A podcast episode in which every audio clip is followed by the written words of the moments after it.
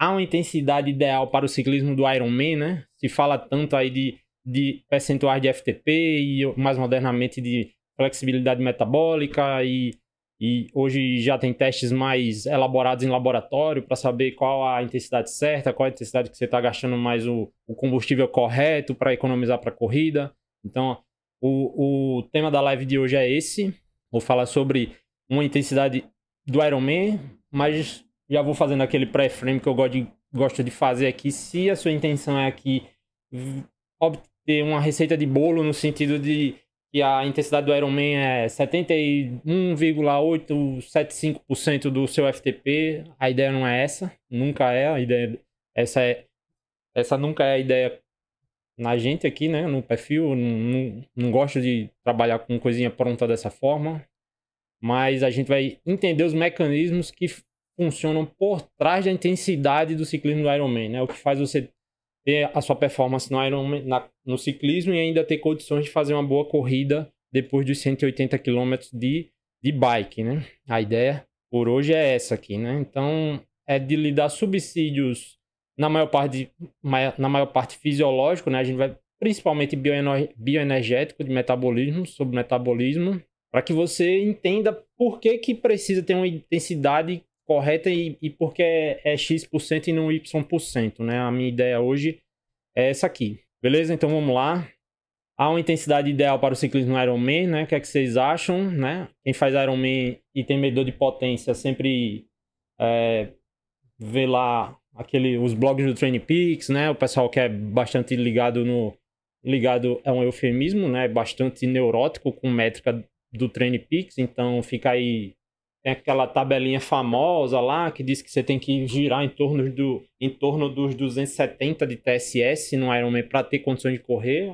A, a, em, e a planeta, essa tabela é bem taxativa, assim, né? Diz que, inclusive, diz lá uma, uma certa intensidade que se você correr nessa, se você pedalar nessa intensidade acima de um certo tempo, é, você vai caminhar o resto da maratona. Então, de qualquer forma, considera que a intensidade é um, um aspecto fundamental para você ter qualidade na prova, né? Para você ir rápido, mas também ter condições de correr. Não é só não é só o tempo que você passa pedalando, a intensidade principalmente, né? E o, essa questão do 270 TSS, como a gente falou muito semana passada, o TSS é basicamente intensidade vezes a duração, né? Não, não, não leva em consideração outras coisas que também impactam muito, muito na qualidade do, da, das condições que você vai sair para correr, como a nutrição, por exemplo, né? Fundamental. E aí tem toda essa discussão de quantos carboidratos por hora numa prova de Ironman. Mas hoje a gente vai ficar.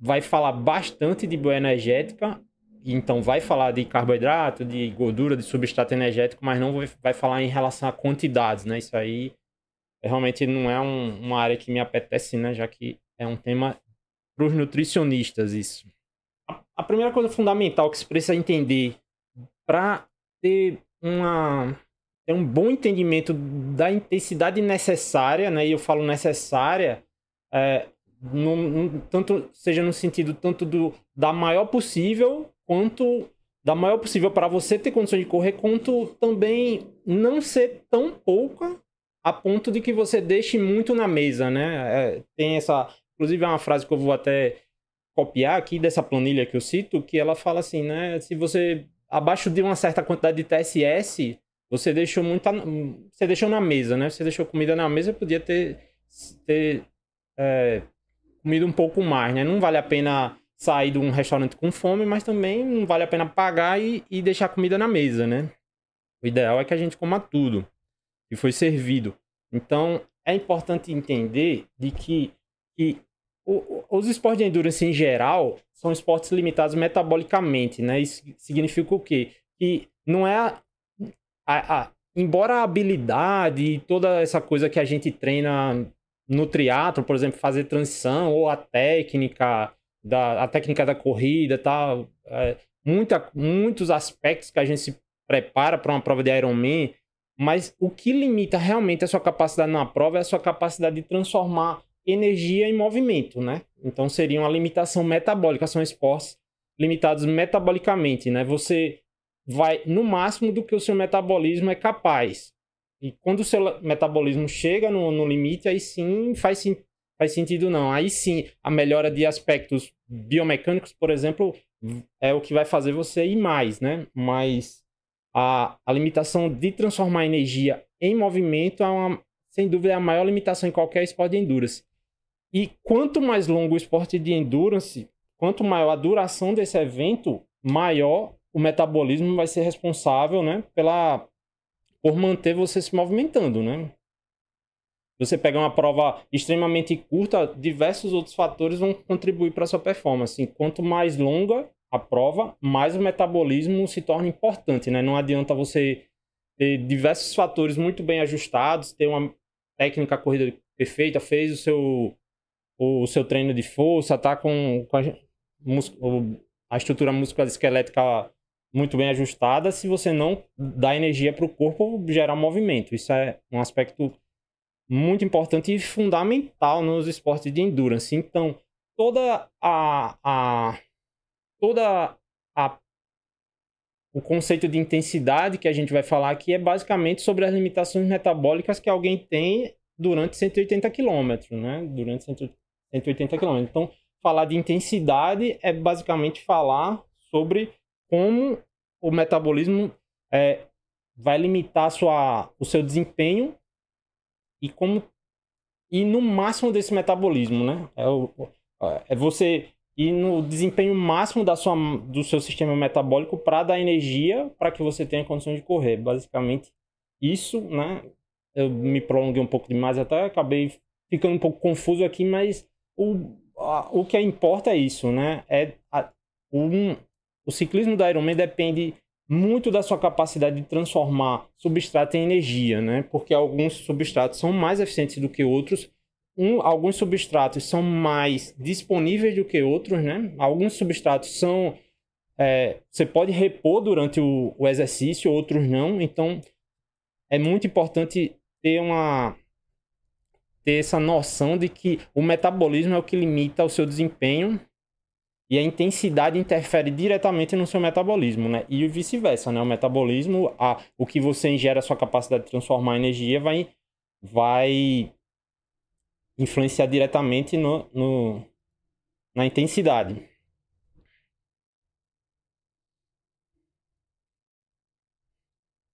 Vou dar uma olhada aqui se está tudo certo, viu?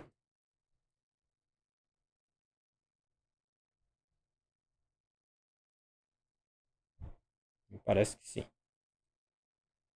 Me parece que sim. Então vamos em frente. Vamos em frente. Vamos em frente.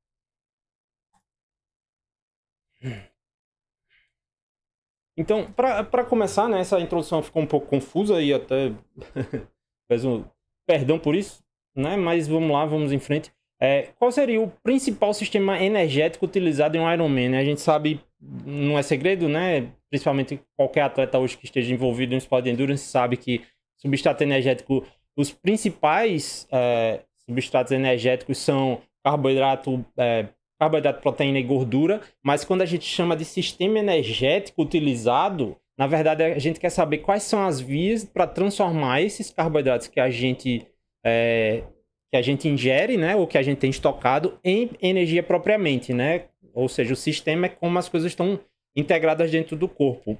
Então, os três sistemas energéticos que contribuem no, não só no exercício físico, mas em, em qualquer processo de geração de energia no, dentro do corpo são, são três basicamente e dif as diferenças entre eles é, poderiam ser resumidas em velocidade de, de, de, de turnover, né, como seria de transformação né, do substrato em ATP, né, que seria é, a, se fala muito que é a moeda energética do corpo, mas aí não, não vale a pena ficar a, aprofundando demais isso não, senão a live começa a ficar longa demais. Mas seriam o sistema fosfogênico, né, que é a siglazinha lá do ATPCP, e você é o sistema de, do sprint, né? O sistema muito rápido, o sistema de poucos segundos, né? O que você é o sistema que basicamente tá já na agulha para você utilizar a qualquer momento, né? Esse sistema ATPCP, um sistema um pouco mais lento, né, do que o ATPCP, mas muito rápido ainda. Aí coisa de um minuto, pouco, ele tem predominância até um minuto e meio, cerca, seria o sistema glicolítico lático, e a partir de um minuto e meio, dois minutos, aí passa a ser predominantemente oxidativo, ou seja, é o sistema que usa o oxigênio, né, que a gente conhece como sistema aeróbio, sistema que usa oxigênio para transformar os substratos em energia, né? A diferença aí entre esses três com, se, é, pode ser resumida na velocidade que eles transformam, né, geram energia na forma de ATP e os fatores que é, separam eles, né, são a intensidade e a duração do esforço, né? Como eu disse, esforços muito intensos e de pouco e de pouca duração vão depender muito do sistema ATP-CP e aí a duração aumentando e a intensidade diminuindo um pouco, vai para o sistema gli glicolítico lático e depois os, os esforços menos intensos e mais longos passam a depender aí de forma predominante do sistema oxidativo, né? Que é aquela coisa que a gente fala, a intensidade é, o, o, o, aeróbio, né? O aeróbio são menos intenso, né? Aquela coisa da academia, do, de comparar o esporte de força com o esporte de, de resistência longo. Aí, ah, esse é o cardio, é o aeróbio, né? Então, a gente tem essa, essa já essa noção, né? Meio popular de que quando usa oxigênio, quando é aeróbio, são as, as reações mais lentas lá no metabolismo. Então, é importante ter essa essa coisa bem definida, né? Que a, tanto a intensidade quanto a duração do esforço, e obviamente, como a. Do, quanto maior a duração, a intensidade cai, né? Ou seja, então está relacionado, influencia em qual sistema energético vai ser utilizado na para gerar energia nesse, nesse esforço, né? Seja no sprint ou seja num Ironman, numa prova de ultra endurance, numa ultramaratona, né? Então tá sempre é um espectro, né? É um espectro que esses três sistemas ficam contribuindo entre si e um sprint de 100 metros você usa muito a TCP, né? Não, não, não é que usa muito, né? Ele vai predominar muito e já numa de ultra endurance vai predominar muito o sistema oxidativo. É...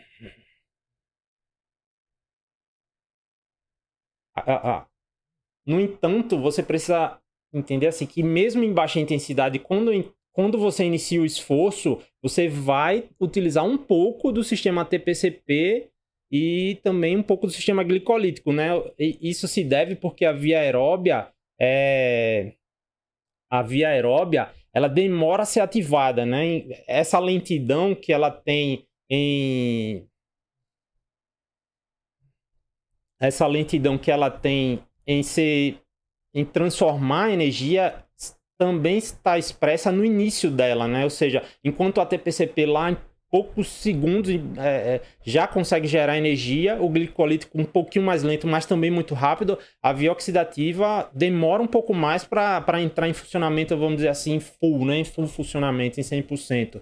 Então, mesmo quando a gente sai para correr lento, vou usar aqui a corrida, eu saio para pedalar lento, a gente usa um pouco do sistema fosfogênico, usa TPCP, usa um pouco do glicolítico lático e usa para depois até que o oxidativo esteja em 100% de funcionamento. Isso explica algumas coisas, como às vezes a gente, mesmo saindo para correr leve, se sente um pouco mal, se sente um pouco travado, que é justamente porque o sistema TPCP e principalmente o glicolítico lático, que gera bastante lactato, é, e gera acidose, eles, nesse momento, eles, como eles estão contribuindo um pouco e em relação ao que está contribuindo, contribuindo um pouco não, contribuindo bem, né? Em relação ao que ainda está contribuindo o oxidativo nesse início do exercício, é, você acaba se sentindo mal. É, é, e eu costumo definir assim: você tem a sensação de um esforço muito forte estando em baixa intensidade, né? Até o sistema oxidativo lá, o aeróbio, chegar ao seu pleno funcionamento, as coisas precisam ter ficam meio nebulosas, né? Ficam meio é, fica meio sofrido, né? E para contornar isso, às vezes é bom ter um bom aquecimento ou trabalhar para melhorar o sistema aeróbio, né? Já que essa, a, o sistema aeróbio bem desenvolvido vai fazer essa contribuição aeróbia ser ativada mais rápido, né? Quanto melhor o seu sistema aeróbio, mais rápido o seu sistema é, vamos dizer assim, o seu coração vai conseguir mandar sangue para o corpo mais rápido, né?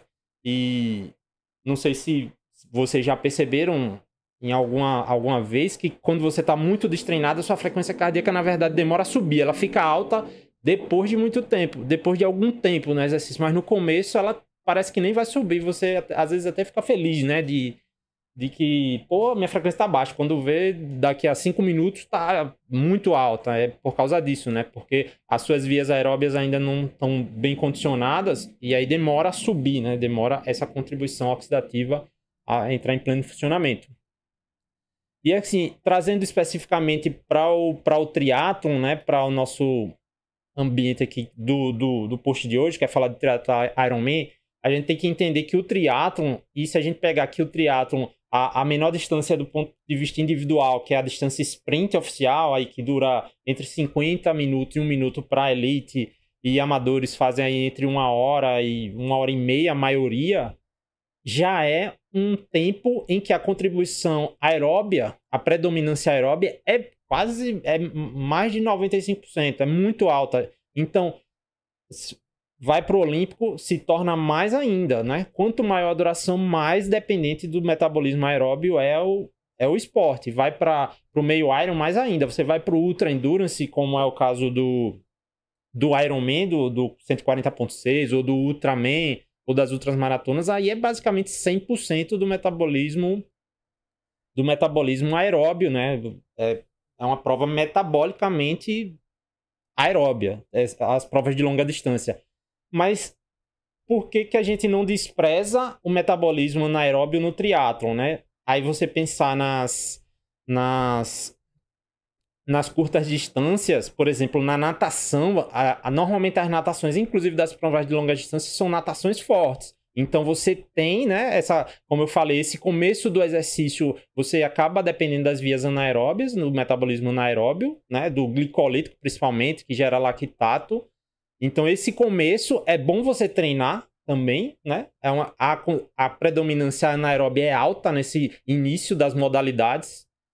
E também na, na principalmente na, na, curta distância, onde há muito retorno, há, há muito ataque, há, há, a dinâmica do pelotão no ciclismo, né? E toda essa dinâmica em que você às vezes precisa é, colocar um, um, uma força muito forte no pedal em algum momento, gera né, vai lá buscar justamente essa energia que precisa ser muito rápida, né? Quando você está aqui num pelotão e, e, precisa fazer uma ultrapassagem, você não não é o metabolismo aeróbio, oxidativo que vai que vai lhe dar energia para você fazer uma ultrapassagem em 5 segundos. Você vai precisar muito da via fosfogênia e da via glicolítica. É por isso que a perna dá aquela queimada, né? Que enche de ácido, né? Enche de, de, de, de hidrogênio, joga o lactato também para cima e, e, e, causa essa acidez. Então você não pode ser desprezado o metabolismo aeróbio, mas é predominantemente aeróbio em qualquer prova de triatlo, né? Prova de triatlo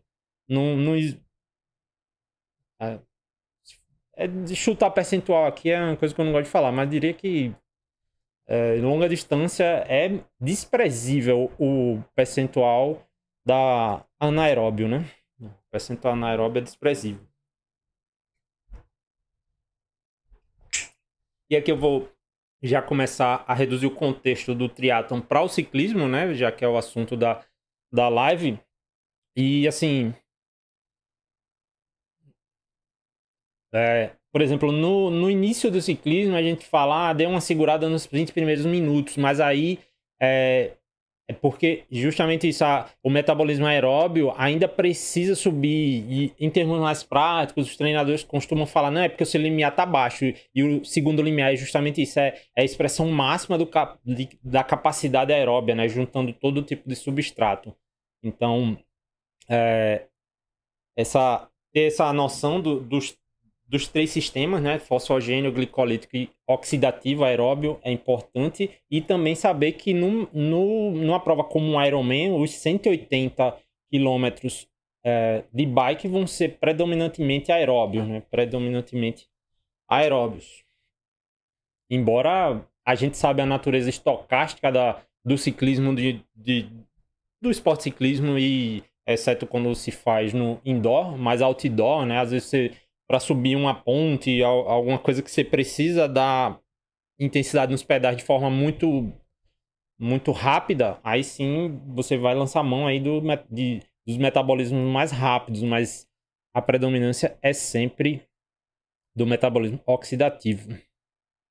dar uma olhadinha aqui nos comentários. Ritinha Ultra aqui de Maceió, de predominância do sistema, exatamente. E falar de predominância dos sistemas é, é uma coisa que é fundamental, né? Como, quando se fala de, de longa distância, né? Como eu falei, são, são esportes é, metabolicamente limitados.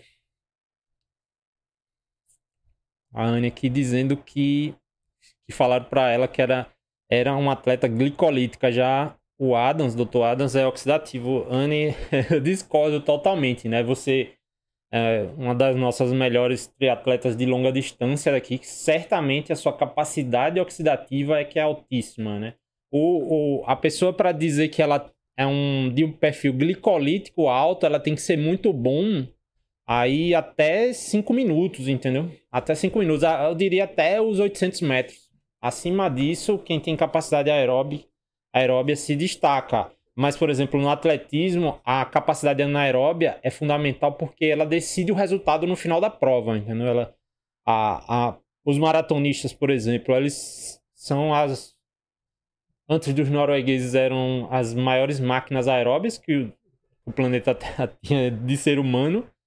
A, a, mas mesmo assim, você lá no sprint final, você tem que ter um maratonista de elite precisa ter uma capacidade anaeróbia alta, entendeu? Mas a gente amador em geral, o amador em geral que se destaca aí no, no, no que tem bons resultados, resultados expressivos assum, em, em, relação à média, é, em relação à média é, dos outros amadores, né? O que, é, que a gente chama é traçar um perfil de potência da pessoa, com certeza são perfis mais aeróbios, né?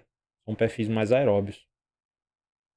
O, perfil glicolítico é o pessoal da maromba, né? Assim, pessoal mais marombeiro.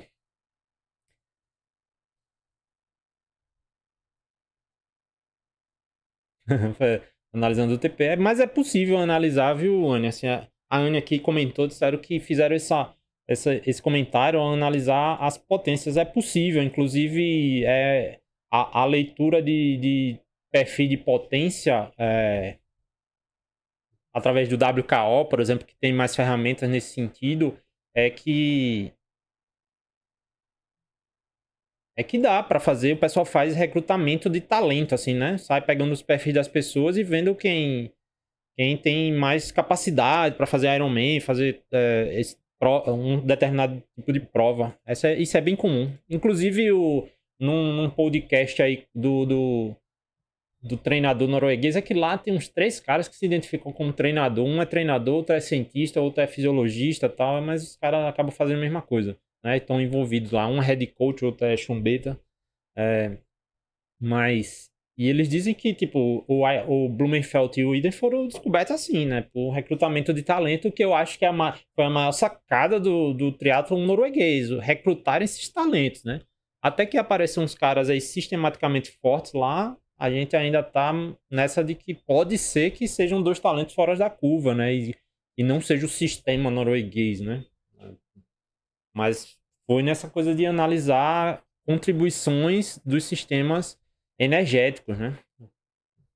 A gente vê o Blumenfeld, por exemplo, é um, um dos maiores VO2 máximos que já foi identificado no ser humano, né? Na história da humanidade, que é uma, logicamente, que a humanidade mediu, então, e ele e eles conseguem sustentar, e a gente vê pela, pelo desempenho dele, por exemplo, num teatro olímpico, ele consegue sustentar muito perto do máximo, né? Do VO2 máximo por muito tempo. O que ele fez em Tóquio é absurdo. Então ele tem um limiar muito alto, isso mostra que ele é um cara altamente oxidativo, né? Consegue oxidar carboidrato e gordura numa quantidade fora do comum para o ser humano.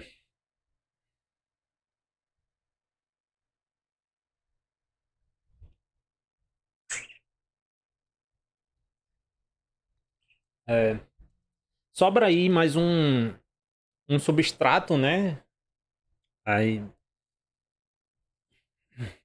que seria a gordura. A gente sempre fala muito de. A gordura não, a proteína, a gente sempre fala muito de carboidrato e gordura, mas a, a, a contribuição da proteína, né, é insignificante, é desprezível para o nosso contexto aqui de performance, né? Óbvio, a proteína entra aí como um, um substrato de contribuição significativa em situações extremas, né? Que não é o caso, né? da gente aqui.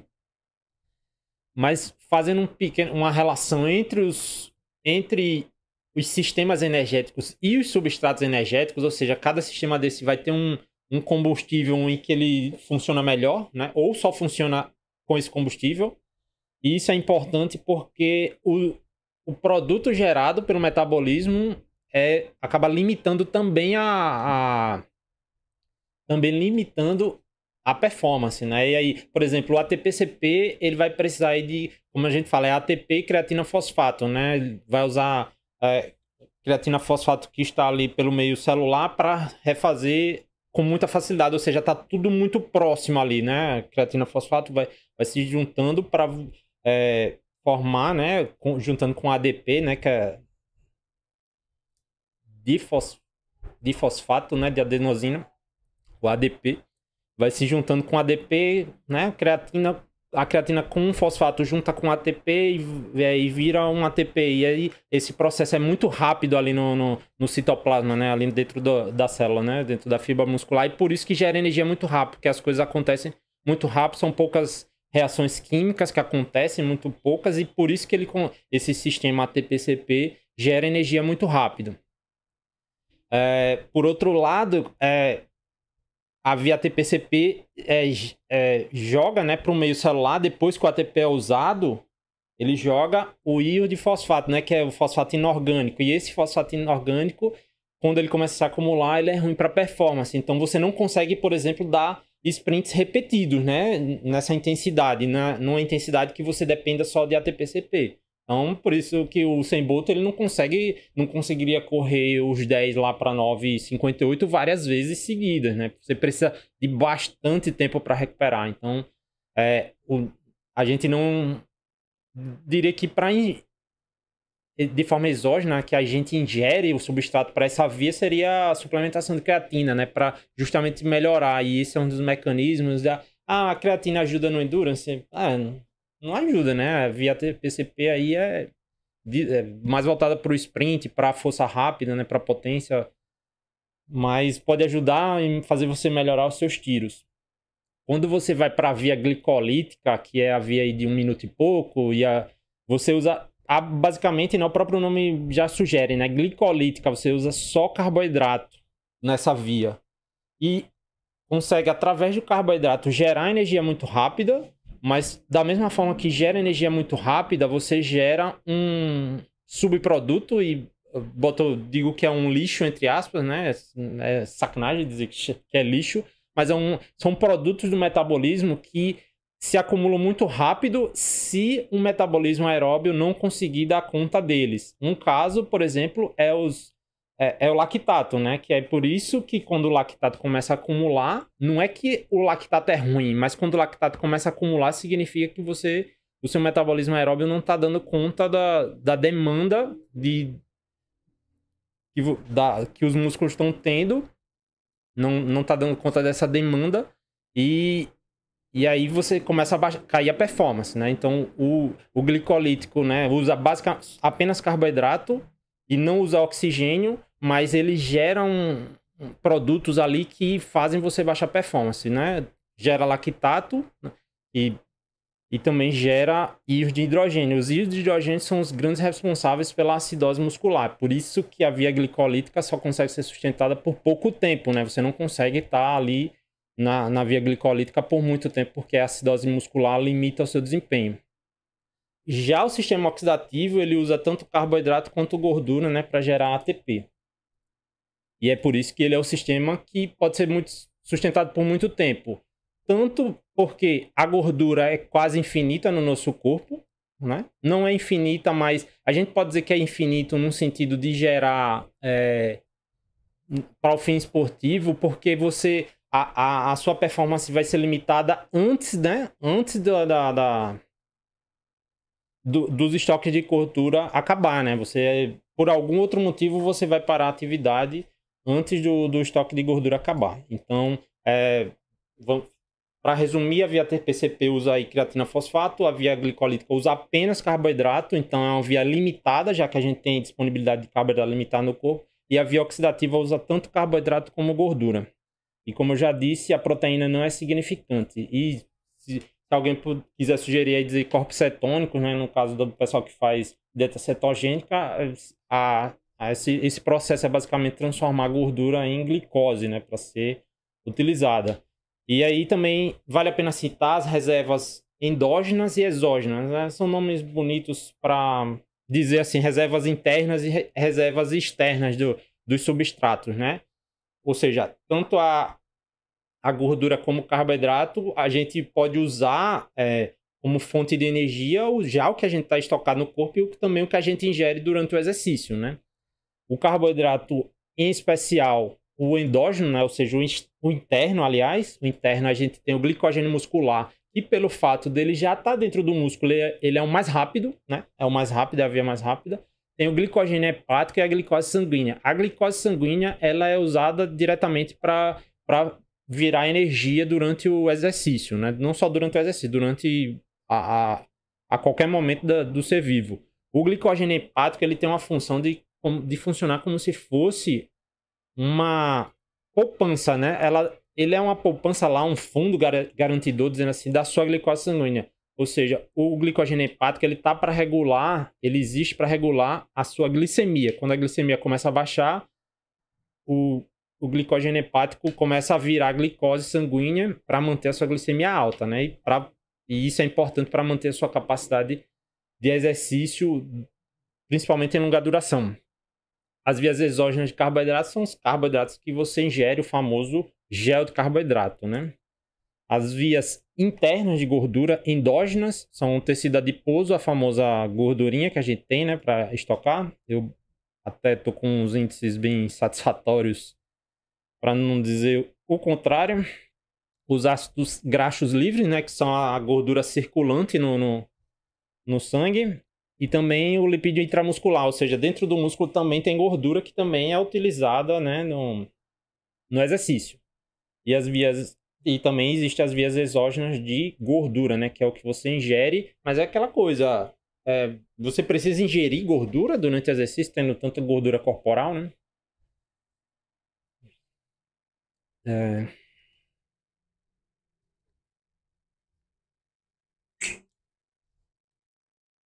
Agora perceba o seguinte: a o exercício de baixa intensidade, isso aí acho que já não é quase novidade nenhuma, né? Que o exercício de baixa intensidade, ele utiliza mais a gordura corporal, ou seja, a gordura endógena, né?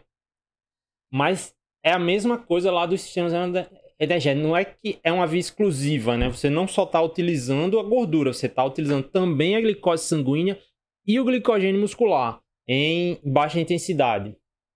É, em descanso, você não, basicamente não usa glicogênio muscular, mas quando você está correndo leve, você também está usando glicogênio muscular.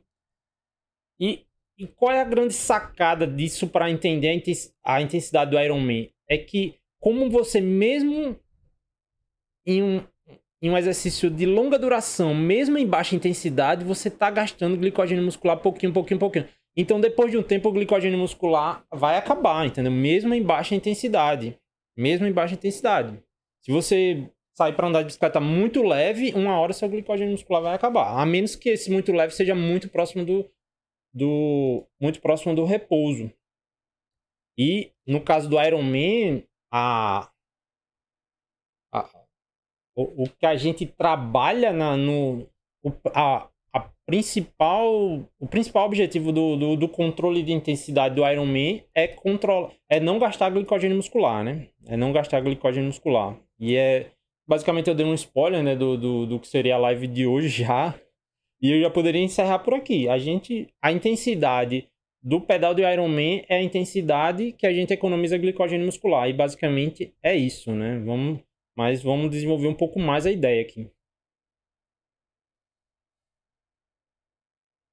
E outra, outra sacada é que cada vez mais a, a gordura, como é uma via lenta, né? Como eu falei, a via oxidativa e a gordura, aliás, eu não falei isso, é, da mesma forma que tem uma certa hierarquia de velocidade dos sistemas, né? ATPCP, é, glicolítico e oxidativo, os substratos também têm um pouco de, de, de hierarquia de velocidade, né? O, o carboidrato, através do, tanto no metabolismo glicolítico quanto no oxidativo, ele vira energia mais rápido do que a gordura, né? A gordura é um processo mais lento, né? Ele, é, as vias são mais lentas. A vantagem realmente da gordura é a disponibilidade, né? É...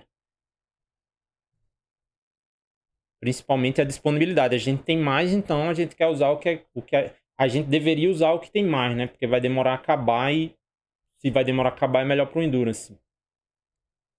Mas a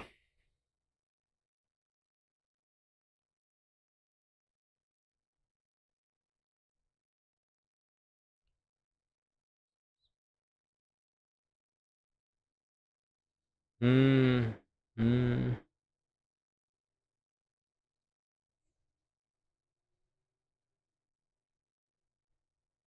Certo, vamos lá. Como eu disse, mesmo exercício em baixa intensidade, quando, a gente come... quando eu começo a falar em baixa intensidade aqui, eu vou falar que é o Ironman, que é um exercício em baixa intensidade, né? De, de toda forma, para a maioria das pessoas, e eu diria até para a elite, né? A gente vai ver também isso.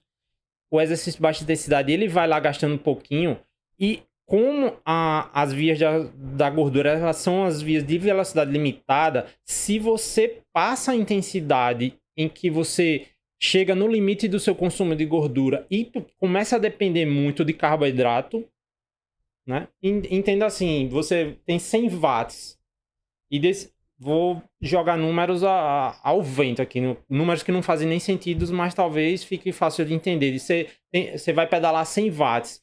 Desses 100 watts, 60 são gerados a partir de gordura. É, 30 35 a partir da glicemia, né, da glicose sanguínea, e 5 do glicogênio muscular, né? Ou seja, realmente a contribuição está baixa lá do glicogênio muscular. Para você, se esses 60 da, da, da, da, sua contribuição de gordura não é o seu limite, se você quiser aumentar a sua potência para 120, esses 20 a mais precisam vão depender da, de carboidrato. Tá entendendo? Estão entendendo? Tá, fazem sentido? Então você, por exemplo, você estaria no seu limite dos 60 watts a partir de gordura e aí teria que tirar esses 20 watts ou da glicemia ou do glicogênio. E aí você encara dois problemas. Se você o, o, o corpo preferencialmente vai tirar do glicogênio, então você vai virar, por exemplo, 25 watts de glicogênio. E aí você vai gastar o seu glicogênio mais rápido, que é um problema. Se for para glicemia, você vai gastar sua glicemia mais rápido e a glicemia vai começar a baixar. Se a glicemia baixa, você vai começar a gastar glicogênio do fígado, né? Ou seja, o fígado vai começar a gerar glicose, glicose sanguínea através de seus processos e mandar para o sangue. Em uma hora, glico... é, se você mantém essa intensidade que está sugando mais glic... é, glicemia e glicogênio muscular uma hora, ou o glicogênio muscular vai acabar, ou quem vai acabar é o glicogênio do fígado. Isso, qualquer um dos dois significa quebrada na prova, entendeu? Então, qual a forma que a gente entende de aumentar a intensidade, né? Você ter uma capacidade de fazer um pedal mais forte no Ironman através, é melhorando a sua capacidade de utilizar gordura para gerar, gerar, é, para gerar potência. Porque se você aumentar, em vez do, do esses 20 watts para aumentar de 100 para 120, você melhora através de carboidrato, se você consegue esses 20 watts, por exemplo, aumentando de 60 para 80 watts usando gordura, você está basicamente mantendo os seus estoques de, de glicogênio muscular e a glicemia as mesmas de quando você usava 100 watts, ou seja, você ganhou quase 20 watts de graça aí, já que gordura se tem à vontade no corpo, né? E é isso que a gente fala, de que a, a, a limitação aí do metabolismo você tem que melhorar através de vias mais eficientes. E no caso da via eficiente, que não necessariamente, não é rigorosamente eficiente a via de gordura, mas a gente chama eficiente justamente pela disponibilidade. Então a gente chega ao, ao primeiro insight de hoje, assim, é, de verdade, é onde muita gente se confunde a respeito disso, é de que você não economiza glicogênio muscular ingerindo gel. Não se economiza glicogênio muscular ingerindo gel. Quando você ingere carboidrato durante a, o ciclismo, durante a prova, o que você está economizando é o glicogênio hepático, né? Porque esse gel ingerido, esse carboidrato, carboidrato ingerido, que a gente fala das 100, das 120 gramas, são puramente para que você mantenha a sua glicemia, entendeu? É para você não permitir que a sua glicemia baixe. E aí, quando você mantém os níveis de glicemia adequados, né? Ou seja, você vai ingerindo e o músculo, em vez de estar. Tá, e, e, o seu corpo, em vez de estar tá puxando é, glicose do fígado, né? Do, do glicogênio hepático, tá usando o que você está ingerindo, você está economizando lá o glicogênio hepático. O gel se, serve exclusivamente para isso. Então, é isso. A intensidade é o principal regulador do gasto de glicogênio. Você acha a intensidade adequada e qual é a intensidade adequada para o Ironman? É a intensidade que você vai economizar glicogênio. Basicamente isso, né? Ah, então a intensidade adequada para um Ironman, do ciclismo Ironman é ficar parado, porque eu estou economizando energia? É, não, a gente pode pensar dessa forma, mas é a intensidade mais rápida no qual você economiza glicogênio para a corrida. Né? Você quer ser rápido, mas mesmo assim não quer gastar glicogênio. E, esse, e essa é a intensidade ideal do, do pedal do Ironman.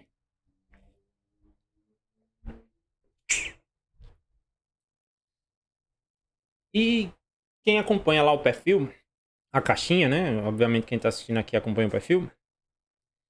É, já deve ter ouvido em primeiro limiar, né? Primeiro limiar, os dois limiares. O segundo limiar é bem mais famoso, que é o FTP, é associado ao FTP. Ou pelo menos o pessoal do Peaks diz que é associado.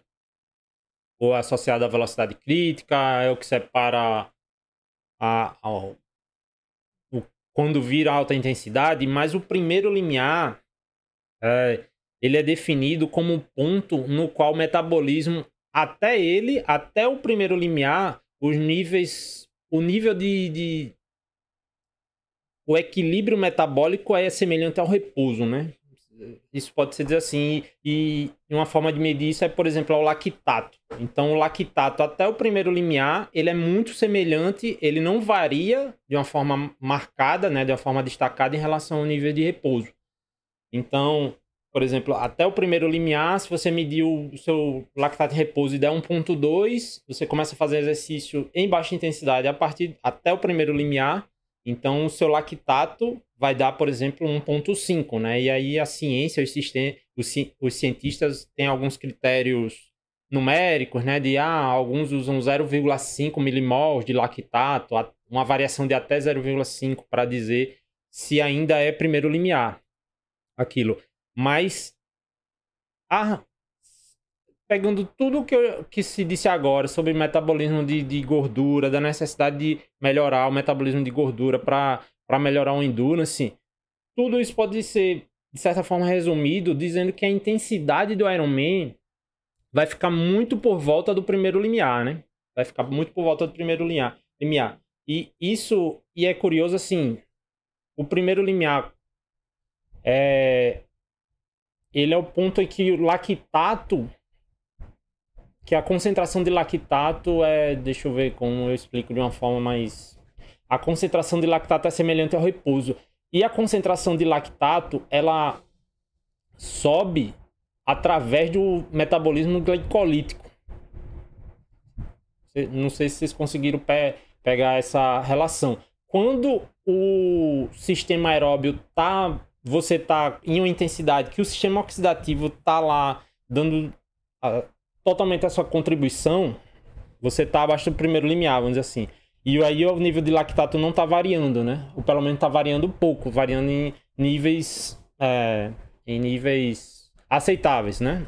Que é o que a gente chama está mantendo o equilíbrio metabólico, né? O equilíbrio não está sendo perturbado. Quando o metabolismo glicolítico entra em ação, que normalmente isso acontece quando você começa a recrutar fibras musculares do tipo 2, é, você começa a usar carboidrato um pouquinho, né? Tendo um pouquinho de anaero, anaerobiose, né? Ou seja, o, você deixa de gerar um pouco energia através do, do, do, do sistema que aeróbio, né? Oxidativo. E quando começa a usar glicolítico, aumenta o metabolismo. Aliás, nossa, calma. Quando você aumenta o metabolismo glicolítico, começa a aumentar a concentração de lactato. E aí, por isso que aí se é, você consegue entender que até o primeiro limiar é a, é, é a intensidade correta para o ou por volta do primeiro limiar, vamos ser mais precisos. Por volta do primeiro limiar é a intensidade correta para o Ironman, porque significa que a, por volta do primeiro limiar significa que você está sendo muito mais oxidativo, que você não está usando o metabolismo glicolítico, entendeu? Se entendeu, parabéns, porque até eu achei bastante confuso isso que eu falei agora, mas é isso. Ou seja, até o primeiro limiar você está basicamente sendo predominantemente oxidativo e quando você passa o primeiro limiar, o sistema glicolítico começa a contribuir. Então, como você não quer que o sistema glicolítico contribua durante o pedal do Ironman, você quer ficar durante o pedal do, do Ironman por volta do primeiro limiar. E, e por que, que eu falo por volta do primeiro limiar? É porque isso vai depender da duração que o seu pedal faz. Não dá para dizer que a demanda é, metabólica ou todos os processos metabólicos de, de um profissional que faz em 4 horas ou abaixo de 4 horas, né? Pessoal aí que fez o, o subset vai ser igual a de quem faz em 7 horas, né? Ou seja, é diferente, né? A demanda da prova, isso o Dan Plus tem um artigo bem interessante. Na verdade, não é, ele não é o autor principal, ele é, foi o orientador, que é que o Ironman é um esporte de cavalos diferentes na mesma pista, né? Então a demanda de quem faz 7 horas de prova, um sub-7, é diferente de quem faz em 17. Mas vai ficar ali por volta do primeiro limiar, né? Vai ficar ali por volta do primeiro limiar. E, e assim, uma coisa que eu pensando quando eu tava pensando hoje é assim, que é tão diferente a, a prova de quem faz 7 horas e de quem faz em 17 horas que até em casa, né? Até em, é, é, você fazer uma atividade por 7 horas é muito diferente de 17 horas, embora é, tudo seja Ironman, né? E até em casa você ficar 7 horas a, a, fazendo alguma coisa é muito diferente do que ficar 17 horas. Imagine fazendo um exercício né, físico altamente exigente, com que é nada pedalar e correr. Então são demandas muito diferentes, né, da, da, da... São, são demandas bastante diferentes, metabolicamente falando, de quem faz 7 e quem faz 17 horas. Mas vai ficar ali no primeiro limiar. Os profissionais acima do primeiro limiar, e aí você fala, por que consegue ficar acima? Porque essa contribuição do metabolismo glicolítico acima do primeiro limiar, a, a, o, o, as coisas que elas vão gerando, né? Esse, esse aumento na concentração de lactato, essa, esse um pouquinho de acidose muscular, né? Esse desgaste de fibras, é, de fibras musculares do tipo 2, né? Essa fadiga do tipo 2, você como eles vão fazer a prova muito mais curta, né? Como eles fazem a prova uma duração mais curta, 7 horas, que é um tempo que tem amador que faz no meio, né? Eles conseguem lidar com esse distúrbio, né? Então, às vezes a, a curta duração faz você é, sustentar mais desequilíbrio metabólico, né? Mas acima de é, é, esse próprio artigo do Dan né? De quem, quem interessar, depois eu, eu disponibilizo. Ele fala ele até faz um cálculo lá de caloria, de, de que diz que acima de um certo tempo, uma duração que eu não lembro agora, é, você abaixo, na verdade, você precisa de uma certa quantidade de carboidrato, né? E ele é um cara, é, ele é um cara do low carb, né? Ele é bastante defende bastante low carb, mas é um cara que e é mais flexível no sentido de que ele é low carb, mas pe na performance da prova ele enche mesmo o cesto de carboidrato, né? Que, e, inclusive ele é o recordista mundial amador em Ironman, né?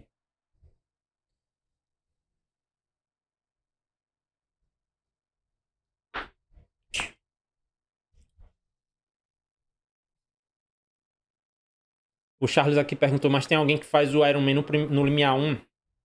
É justamente isso, né? A gente tende a fazer um pouquinho, né? Por volta do limiar 1. E depende muito da duração da prova. Se a, se a pessoa vai fazer a prova muito longa, muito longa, assim, 15 horas, vai ter que, inclusive, fazer abaixo do primeiro limiar, né?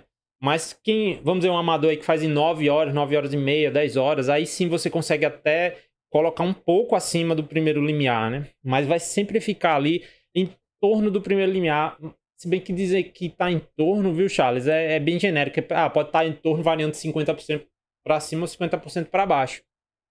Mas vai estar tá em torno ali, ou seja, é altamente determinado pelo primeiro limiar.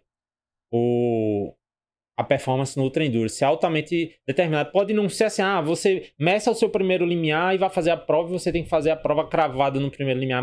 Não é assim, mas o, o seu valor do primeiro limiar vai dizer aonde mais ou menos você vai ficar, né?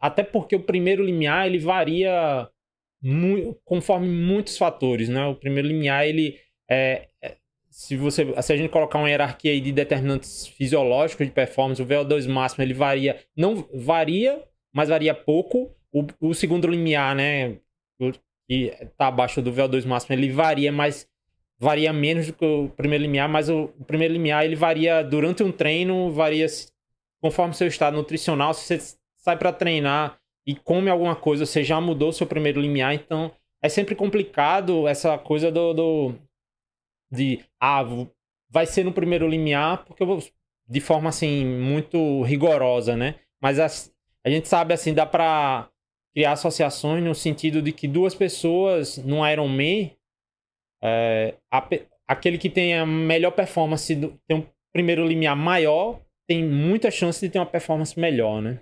Há bastante associação a isso, inclusive diversos estudos mostrando isso, né? Que a capacidade de oxidar gordura, ou seja, o primeiro limiar é determinante de performance no Ironman Full.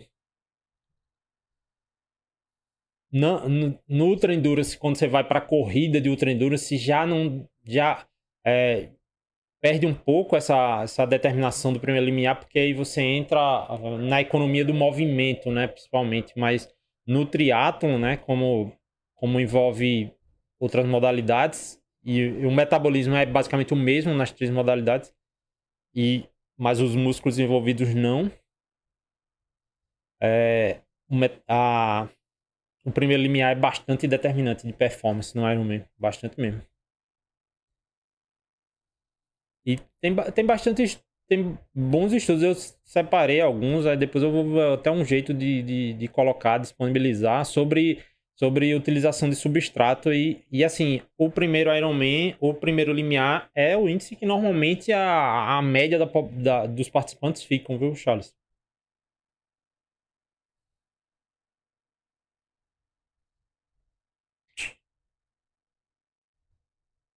E assim, o, o, o, outro insight, eu até já falei um pouco disso, o, o segundo insight que eu tiro aqui dessa... Disso é assim, que você quer chegar no final da prova no final da prova, não no final do ciclismo. Com pouco no tanque, mas você não pode deixar faltar em momento nenhum no tanque, né? Você nunca pode deixar faltar com é, em momento nenhum no tanque.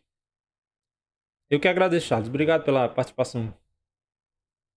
É, você nunca pode deixar faltar no tanque. É aquela coisa, depois que, que faltou gasolina no tanque, você não volta mais para a prova, né? Você não volta mais para a prova. Assim, no sentido de performance, né? Você vai é, é como diz a, a, tabelinha lá do Training Peaks, prepara a inscrição para o ano que vem, né? Tente de novo no ano que vem.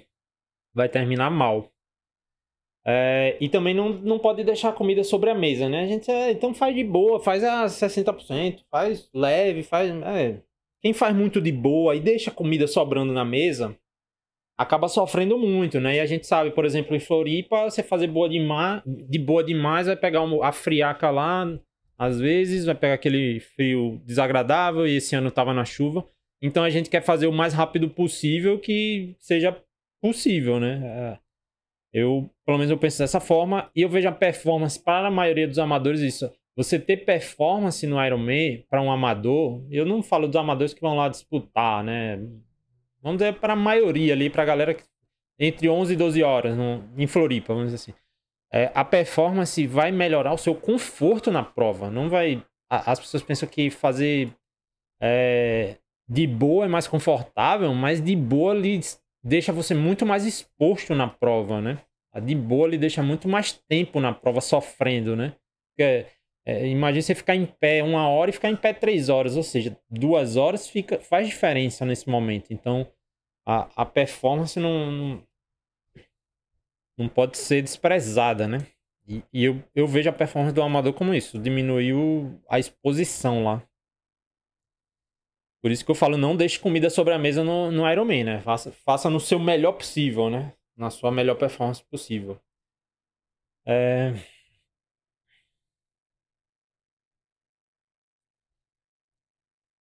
Caminhando aqui mais em frente. E assim, há, há, uma coisa que eu queria discutir é os famosos números mágicos, principalmente da, da, da, da, da fanboyzada do Training Peaks, do qual já fui parte, já fui fanboy do Training Peaks, inclusive o professor Júnior puxava muito minha orelha, dizia que é, isso é. Depois você vai ver que não é bem assim. Ele falava bem assim, depois você, você gosta de estudar, daqui a pouco você vai ver que não é bem assim. Daqui a pouco, porque eu chegava lá dizendo, não, mas o Training Peaks disse isso, o Training Peaks disse aquilo. E hoje eu vejo que não é bem assim, né? E a gente sabe. A galera aí tem os números mágicos do Training Peaks pro Ironman que eu costumo brincar, dizer que pelo Training Peaks você não precisa nem fazer a prova, né? Porque já, já diz o seu desempenho e dá pra, pra calcular o tempo da prova de todo mundo já pelo, pelo que você pelo, pelo Peaks, né? Você pega lá o tempo de todo mundo, junta os arquivos e, e, e um sistema lá já vai cuspir os, o tempo da prova de cada um. Não precisa nem fazer a prova. E não é assim, né? Tem diversos outros fatores que influenciam no desempenho, né? Como eu falo, desempenho multifatorial, não é só FTP. Desempenho não é só FTP. E é uma coisa que eu falei, uma das frases que caberia até um corte, né? Desses estilo cortes de podcast aí, que dizer, cara, você acredita mesmo que o FTP, um teste de 20 minutos, vai explicar sua performance numa prova de 11 horas, 10 horas, 9 horas. Você acredita mesmo nisso? Né? É muita crença na métrica, né? Eu falo isso. É, é acreditar demais na métrica. E assim, a, a sugestão geral diz que ah, o, o Ironman Full aí vai ser entre 70% e 75% do FTP, né? A maioria das pessoas, inclusive é o que sugere aquela tabela, esse se você pegar o 270 de TSS, vai acabar dando durações aí entre 5 horas, 6 horas, a 4 horas e, e tanto, com esse, com esse F aí de 0,70 a 0,75. Então, é assim, é a intensidade adequada? Né? Poderia ser a resposta dessa live? Ah, a intensidade ideal do Ironman é 70% do segundo limiar, é 75% do segundo limiar. É a resposta adequada? E assim, de onde é que se chegou esse número, né? De onde se chegou esse número? Na verdade, não é um ritmo mais adequado, mas é o ritmo que é observado, né? É observado na população, né? A maioria das pessoas fazem nessa intensidade e dá certo, né? E não quebram na prova. E não quebrar na prova significa que deu certo. Né? Mas dizer que a intensidade do Ironman está entre 70% e 75% pode fazer, por exemplo, o 70% você deixar comida na mesa, como eu falei, e pode fazer o 70 e o 75% em 5 horas, né? 5% aí de potência faz diferença nessa, né, né? Depois desse tanto tempo, pode fazer você terminar a prova com fome, né? Pode fazer e acabar tudo que for estoque que você tiver dentro de você de, de glicemia, de glicogênio muscular e, e aí vinha aquela bela quebrada. Não, talvez não no, no, no, no, final do ciclismo, né? Mas durante a corrida e, e aí é que as pessoas experimentam o famoso muro do Ironman, né? Algumas no quilômetro 10, outras no 5, outras no, no 30. Então, assim, essa, essa questão do 70% a 75% é complicado e mas de onde é que ela vem? Vem de uma observação tanto da prática de que as pessoas é, em geral, fazem essa intensidade dar certo. E também, quando você começa a testar o primeiro limiar de muitas pessoas, você vê que o prim primeiro limiar vai estar tá em torno disso das pessoas que fazem o Ironman. Mas como eu já disse antes, o primeiro limiar varia muito.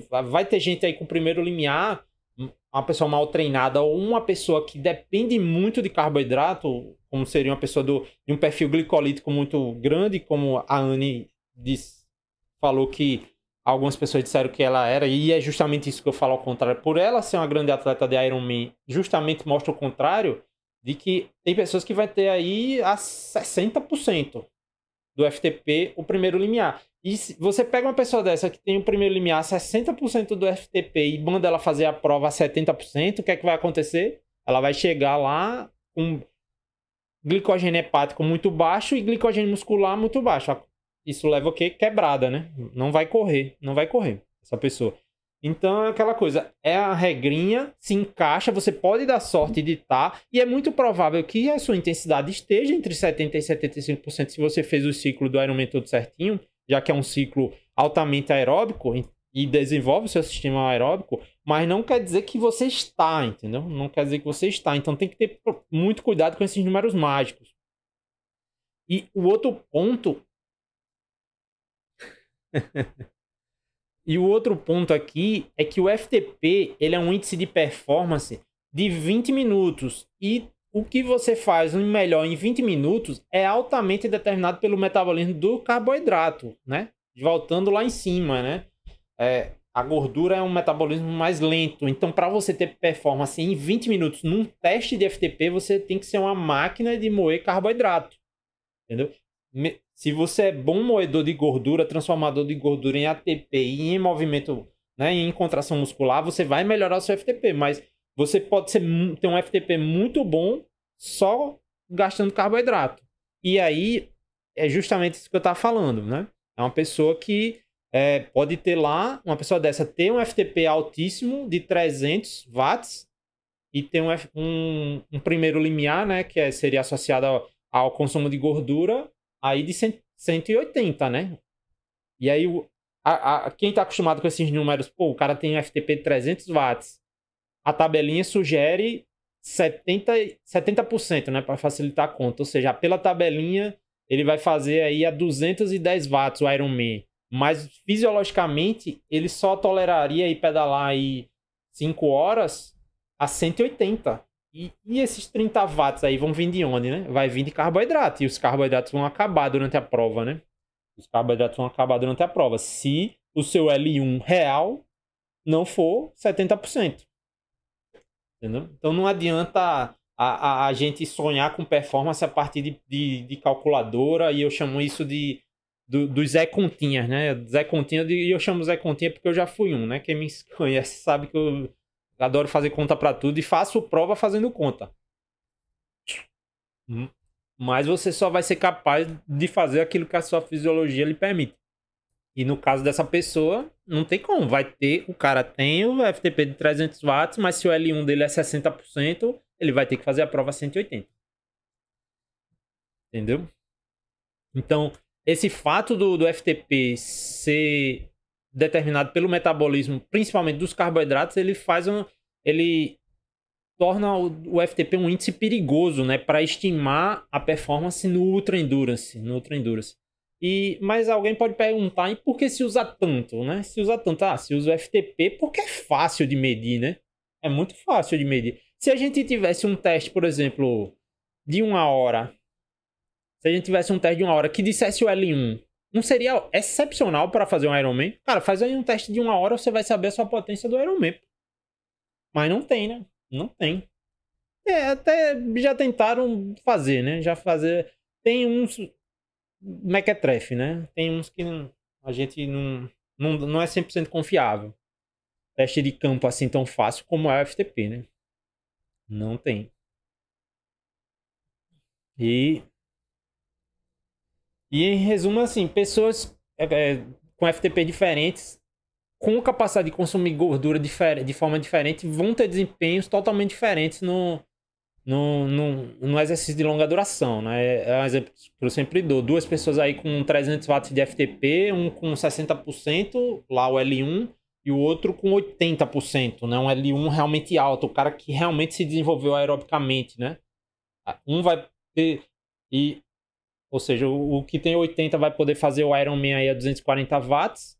E o outro, pô, eu tenho FTP igual, vou fazer 240 watts. Cara, capaz de nem chegar no final, né? Da, da, do ciclismo, né? Capaz de nem chegar no final do ciclismo. Lógico que eu tô exagerando, né? Tô, tô é, colocando extremos, né? Uns 60%. Mas essas contas às vezes são muito precisas. E, e a gente vê, por exemplo, caras ao lado, na assessoria, né? Às vezes um cara que tem os mesmos números que você lá de FTP consegue render muito mais em prova de longa distância. E ninguém fica explicando e acha que é o cara, que é o psicológico do cara, é a força mental, é o cara é não sei o que, é monstro e tal. E na verdade ele só tem uma capacidade de usar gordura maior, né? Maior. Às vezes a dieta do cara é mais adequada nesse sentido. E É, enquanto um é altamente dependente de carboidrato, o outro já é mais flexível, né? O outro já é flexível.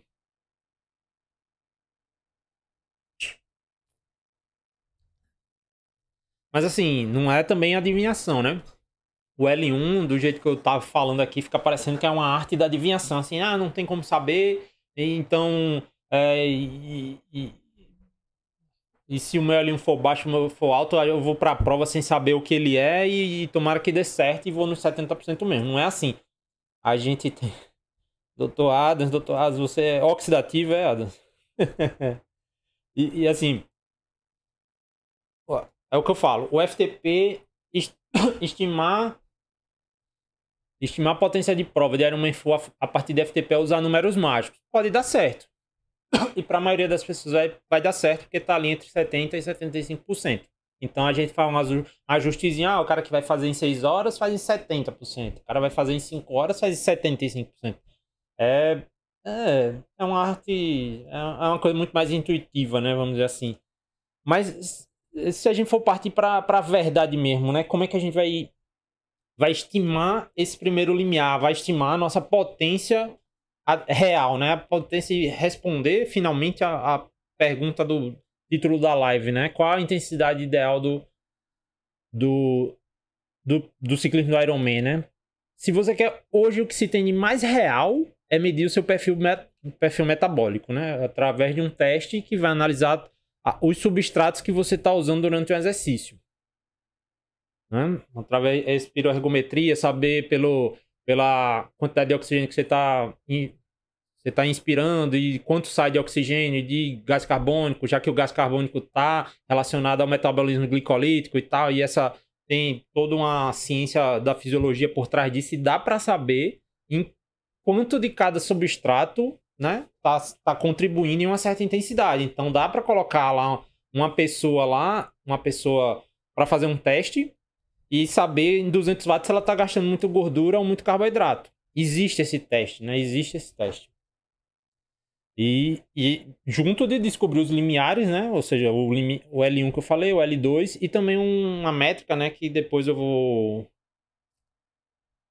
pretendo falar um pouco mais dela, até no podcast, até em podcast, aí chamar autoridade no assunto, que é a métrica FATMAX, né? Que seria a intensidade na qual você gasta, é, exibe a maior taxa de, de consumo de gordura, né? Existe a MFO, né? Que é a, é a, a taxa máxima de oxidação de gordura, né? Max Fat Oxidation.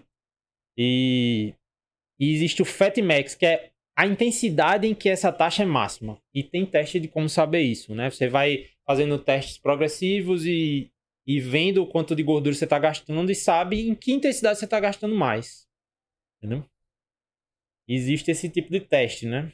É o teste de perfil metabólico e o teste de Fatmax. E, quem, e, e hoje uma, os maiores ícones né, desse tipo de teste são os noruegueses, né? Eles trouxeram isso conversa até com um, um médico que, que faz esse tipo de teste, né? Que é o Dr. Felipe Ribeiro, lá do, do Espírito Santo.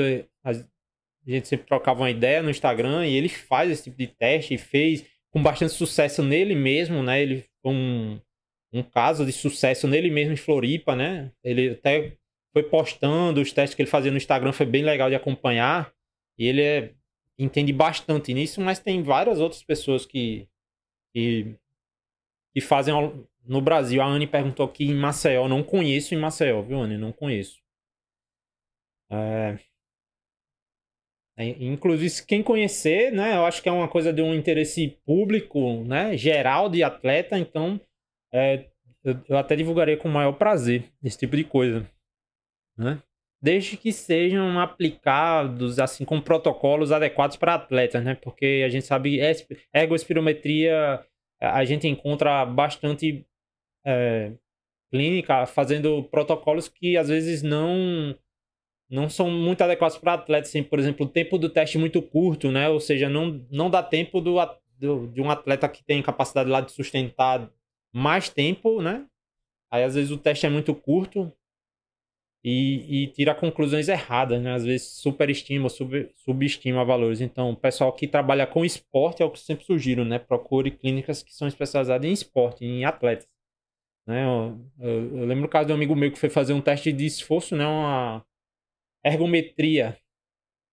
Ah, fazer uma ergometria no cardiologista e bateu o recorde lá da clínica, né? Da, da esteira, né? As assistentes lá, as auxiliares, pensaram que a esteira ia quebrar, né?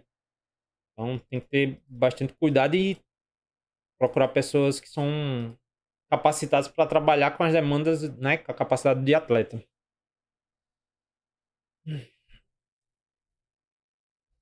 O Dr. Adams aqui perguntou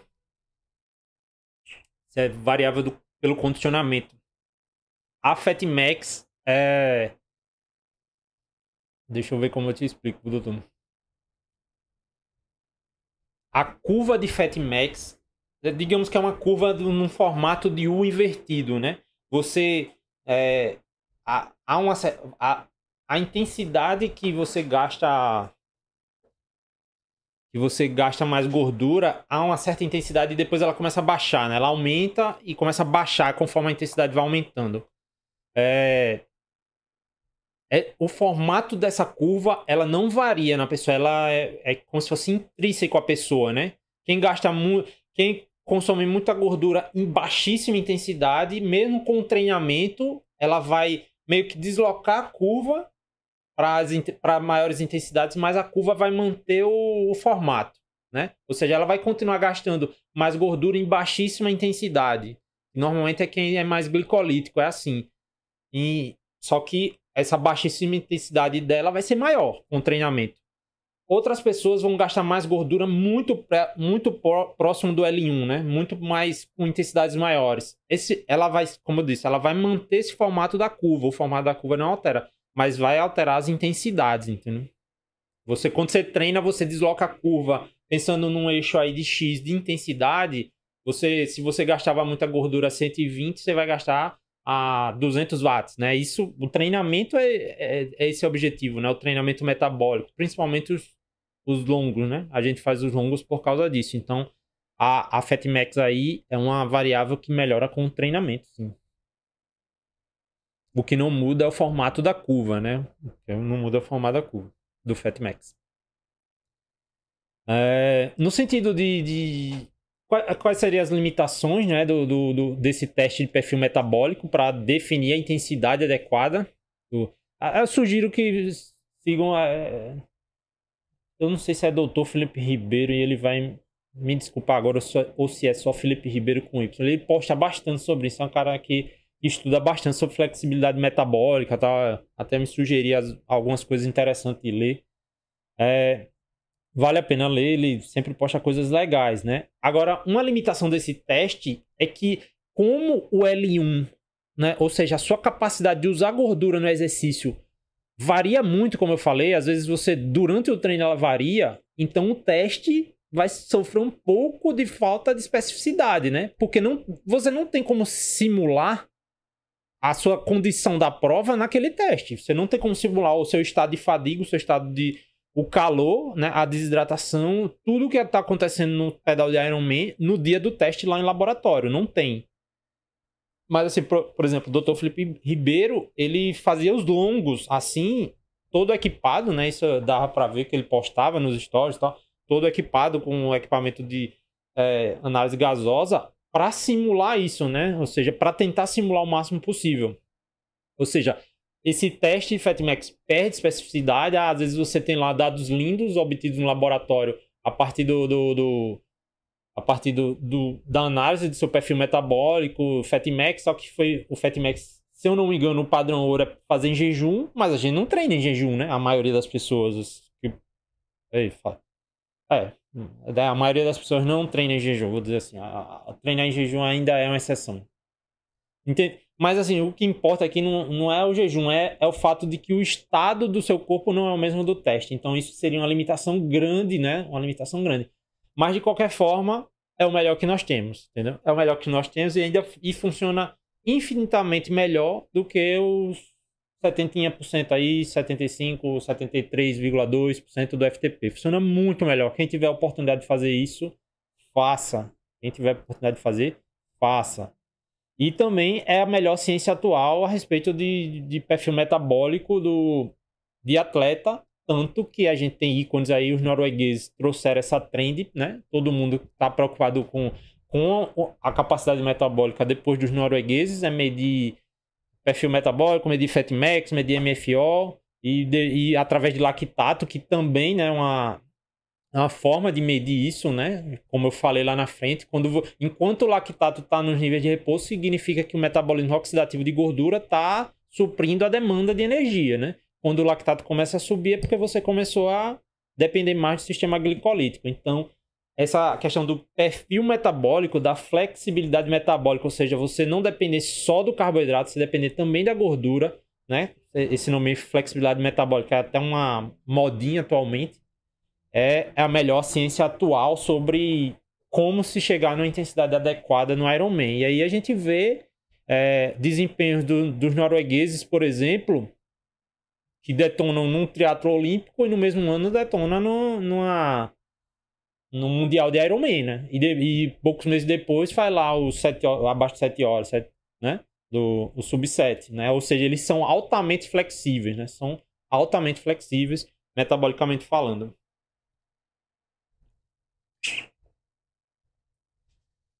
Mas assim, voltando para o nosso mundo real, de que não tem laboratório, como é que se estima esse primeiro limiar, né? Como é que se estima esse primeiro limiar?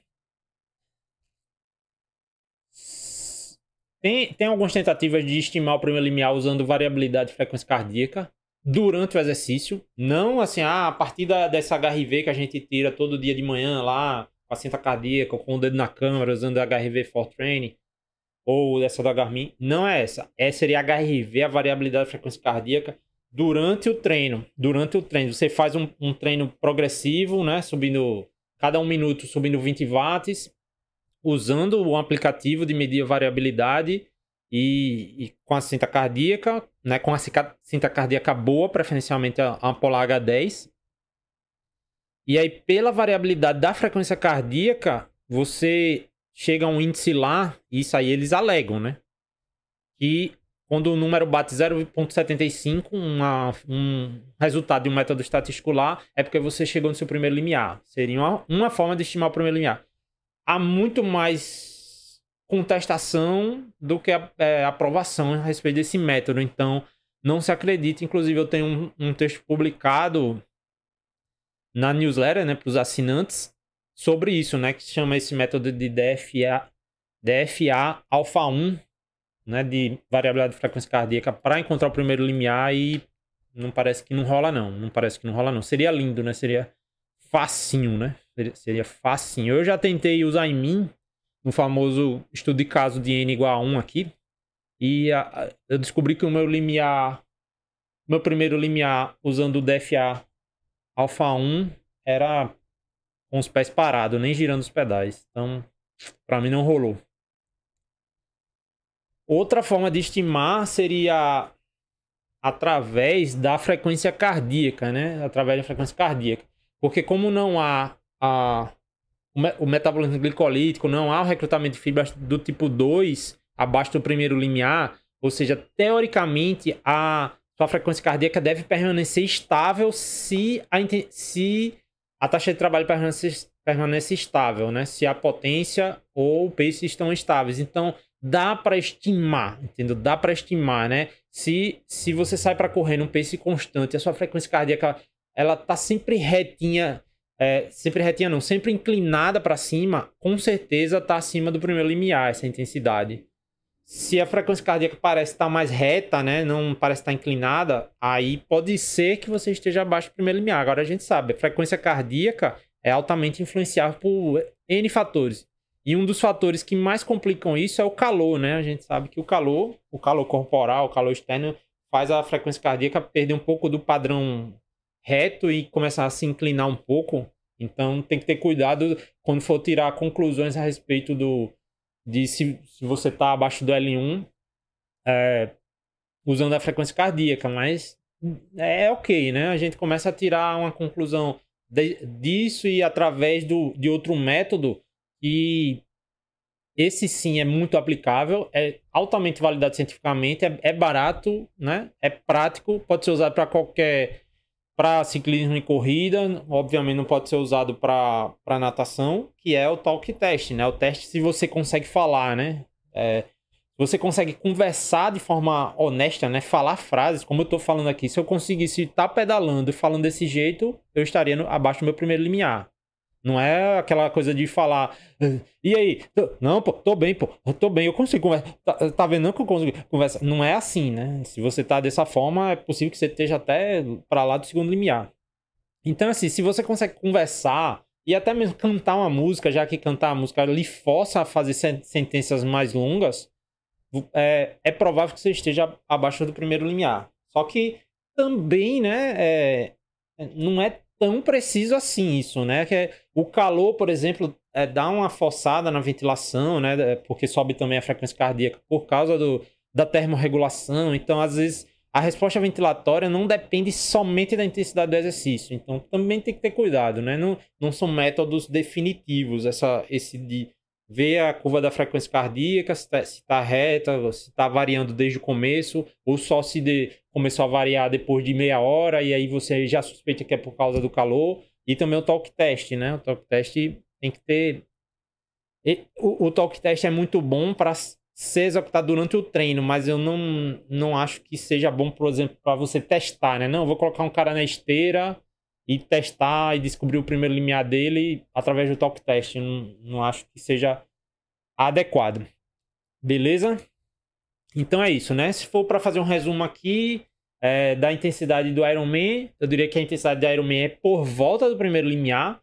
E isso porque o primeiro limiar é muito determinado pelo seu metabolismo oxidativo de gordura, que é um, uma fonte quase infinita, entre aspas, a gente pode dizer assim, de energia dentro do corpo e pelo fato do tanto metabolismo oxidativo por ser aeróbio e também por ser de gordura ser mais lento, ele faz, ele limita a sua capacidade de trabalho, né? Então, o objetivo do treino para o Ironman, para subir a sua potência, para subir o seu desempenho no ciclismo e permitir que você corra com qualidade, é melhorar a sua capacidade de gerar watts, de gerar velocidade quilômetros por hora através de gordura, certo? Então esse é um resuminho aqui que seriam aqui um, eu elaborei lições para levar para casa. A capacidade de gerar watts através de gordura é muito importante para subir a potência e isso a gente desenvolve através de treinos leves, treinos em baixa intensidade, né? É o famoso Z1, Z2. Ponto número 2 aqui das lições para levar para casa. Números mágicos podem funcionar ou não. Se você sair lá com 70% de FTP para o Ironman, pode funcionar ou não. Você pode, pode deixar muita comida na mesa, como eu gosto de falar, porque o seu L1 seria 80%, ou pode morrer de fome se o seu L1 fosse a 60%. Então, números mágicos podem funcionar ou não, mas um bom treinador vai ter uma, uma boa experiência em ver isso, né? A, a, assim, afinal, você faz longos de 5, 6 horas, dependendo da potência que o cara fez, da intensidade que a pessoa fez, pela forma que às vezes ela vai correr logo em seguida, uns 30 minutos, ou até mesmo como tá no outro dia para correr um longo de uma hora e meia, duas horas, duas horas e meia, isso é um bom, bom indicativo se ela depletou glicogênio naquele, naquele treino de 5, 6 horas ali. Então a, a experiência do treinador também é muito importante, né? Essa intuição, mas não é objetiva, não é uma forma objetiva. É, tre treinadores experientes conseguem identificar isso muito bem. E aí eu considero ainda melhor a análise, e aqui o Adams é. que interagiu já bastante com a gente hoje, é uma prova disso, né? Que eu sempre falo, falo isso, né? Qual é a melhor intensidade para Ironman? É a intensidade que você fez os longos e deu bom no longo. A melhor intensidade do Ironman seria essa, né? De forma subjetiva. É, e para mim, ainda é melhor do que estimar através dos números mágicos do FTP. É, número, é, foi até o mais um ponto que eu escrevi aqui, números estimados em testes reais melhoram sua chance, entendeu? A, a me, melhora muito a sua chance, melhoram, substancialmente a sua chance você tre fazer os é, treinos para simulando condições de prova e ver como você se comporta. Mais do que confiar nos 70%, né? É, é incrível a quantidade de pessoas que, que por exemplo, treinam os treinos às suas potências e chegam na prova, leem num blog que a intensidade do Ironman é 70% e querem colocar essa intensidade na prova. Não, cara, não faça isso. Façam o que vocês fizeram nos treinos. Lógico que assim, com o período de polimento, você ganha uma uma gordurinha ali a mais, entendeu? Você ganha alguns porcentinho a mais por causa do, da remoção da fadiga, das adaptações que você teve, né? Mas usar os números estimados a partir do mundo real funciona muito bem, né? E não usar números mágicos a partir da, de tabelas que a gente vê em blog. E, e por fim, números determinados em laboratório melhoram muito. Aí sim melhoram substancialmente as suas chances. Melhoram demais as suas chances. É difícil errar, né? E a gente vê como funciona bem, como tem funcionado bem o pessoal que tem adotado isso no, no, no, no, no esporte de elite, por exemplo, né? E nos, nos amadores, né? Eu conheço aí, por exemplo, o Fernando Toldi, né? Que trabalhou com o professor Gerson Leite também. O professor Gerson Leite também bastante... Desenvolve bastante coisas nesse sentido também, muito fera. E como ele conseguiu melhorar os seus resultados, né? Foi muito bem em Floripa, também foi muito bem numa prova recentemente, que agora eu esqueci. Então, testes em laboratórios para quem tem a oportunidade de fazer, né? E é sempre uma pergunta que, a, que não só a mim, mas eu vejo também nas redes sociais, pessoal que é mais envolvido com ciência do esporte, sempre respondendo. O atleta amador precisa de tudo isso, o atleta amador precisa dessa sofisticação toda de teste de laboratório. Cara, o, a rigor, o atleta amador precisa até mais do que o atleta profissional, entendeu? Porque o atleta profissional sabe muito bem, se conhece o próprio corpo muito bem. E o atleta amador, em geral, não conhece o próprio corpo. Você. É, é, quem você acha que erra mais? Ou o atleta profissional, se você pedir corra leve aí, para um amador e para um profissional, quem vai acertar o ritmo do leve? Provavelmente o profissional não, não vai errar o ritmo leve dele. Já o amador provavelmente vai errar, entendeu? Então eu acho que ter dados é muito importante, entendeu? Ter dados é, é muito importante. E aí essa última take home message, né, que, que fica aí para vocês levarem para casa, que os números determinados em laboratório melhoram muito as suas chances, muito as suas chances. Beleza? E era isso mesmo sobre a intensidade. Mais uma vez aqui eu fico falando mal do Training Peaks, ainda bem que eles não derrubam minha conta, que eu preciso bastante. Mas não é falando mal não, tenho um carinho muito grande pelo Training Peaks, mas eu eu sou o cara assim que eu gosto de, de, entender os mecanismos por trás das coisas e eu vejo que há bastante simplificação que às vezes colocam as pessoas em lugares complicados. Essa simplificação exagerada, como dizer que você, através de um teste de 20 minutos, você consegue estimar o pedal de 5 horas e de como você vai correr 3, 4 horas depois. Para mim, a maior problemática é essa, entendeu? Mas adoro o TrainPix, adoro o TrainPix, é a plataforma que eu uso.